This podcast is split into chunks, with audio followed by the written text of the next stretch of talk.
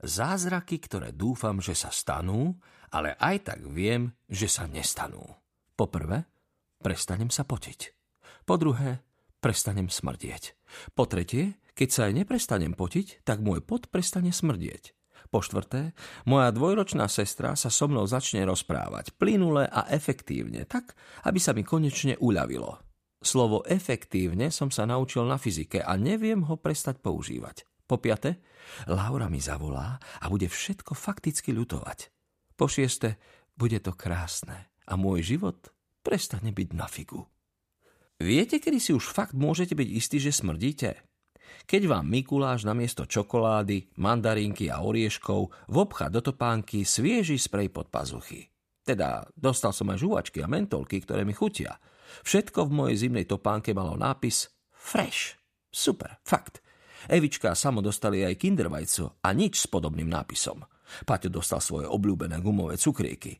Ja viem, že Mikulášovi ide hlavne o to, aby sme mali čisté topánky. No ale skúste mať v decembri čisté topánky, keď je vonku ledva pod nulou a blato na miesto snehu. A máte bunker v lese, napríklad. Odkedy som prešiel na tú novú školu, kde budem teraz bojovať v jedálni s príšernými zdravými jedlami, nemám ani na bunker a kamošov toľko času.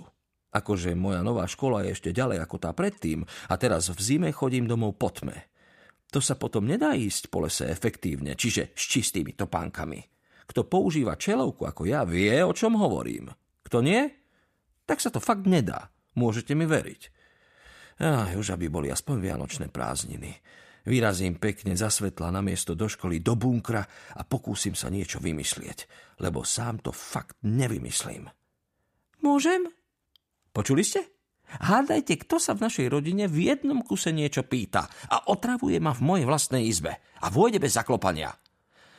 Chceš mi dať svoje mikulášske kindervajco? Vrátil som otázku môjmu zaotázkovanému mladšiemu bratovi. V poslednom čase ma dosť baví robiť mu tým zle.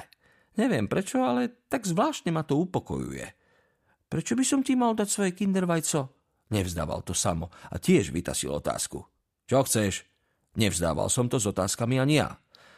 Chcem vedieť, čo bežní ľudia ako ty píšu Ježiškovi.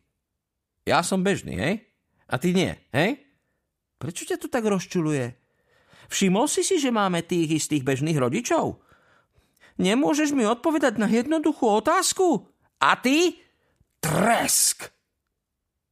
Počujete to ticho? Teda, pardon, už sa nemusím pýtať. Ten tresk boli moje dvere, ktoré samo zabuchol a naštvaný odišiel. Nech si nemyslí, že ja sa neviem pýtať do nekonečna ako on. Viem sa a budem sa. Do nekonečna a ešte ďalej. Je fakt, že ho to vytočilo viac ako minulé a dvere zabuchol tak silno, že v Paťovej izbe niečo spadlo. Podľa mňa nejaká trápna cena, ktorú dostal, keď ešte hrával na klavíri. Hrábe ti? Nakúkol ku mne môj starší brat Paťo. To som nebol ja, povedal som, lebo to bola pravda. A kto vytočil sama do biela? Neviem, o čom hovoríš. Jasné, tak mi choď pozametať ten pohár, čo sa mi roztrieskal. A prečo ja? Lebo sa správaš ako debil. Už budeš mať fúzy, ale všetko ostatné ti tuším zakrpatieva. Ja fúzy mať nikdy nebudem. Magor! Uľavil si Paťo a zabuchol dvere skoro tak silno, ako samo. Neznášam tieto veci, ako sú fúzy a podobne. Pochybujem, že by sa to Laure páčilo, keby som mal fúzy. Nemohli by sme mať aspoň jeden večer do Vianoc kľudný?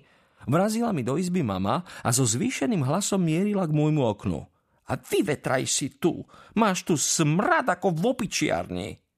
Otvorila mi okno tak prúdko, až som sa zľakol, že si ním rozbije hlavu. Ani sa na mňa nepozrela a odišla. Tiež tie moje dvere nešetrila. No, keď to takto pôjde ďalej, pod stromček si bude musieť zaželať nové dvere do svojej izby. Á, aspoň, že tátko vie, že je slušné pred vstupom zaklopať. Juraj? Synak, vieš, že po Mikulášovi si lepíme na okno listy Ježiškovi? Čo by ti to urobilo, keby si povedal svojmu mladšiemu bratovi, aké sú tvoje želania? Urobilo by mi to škrt cez rozpočet. Povedal som, ani neviem prečo.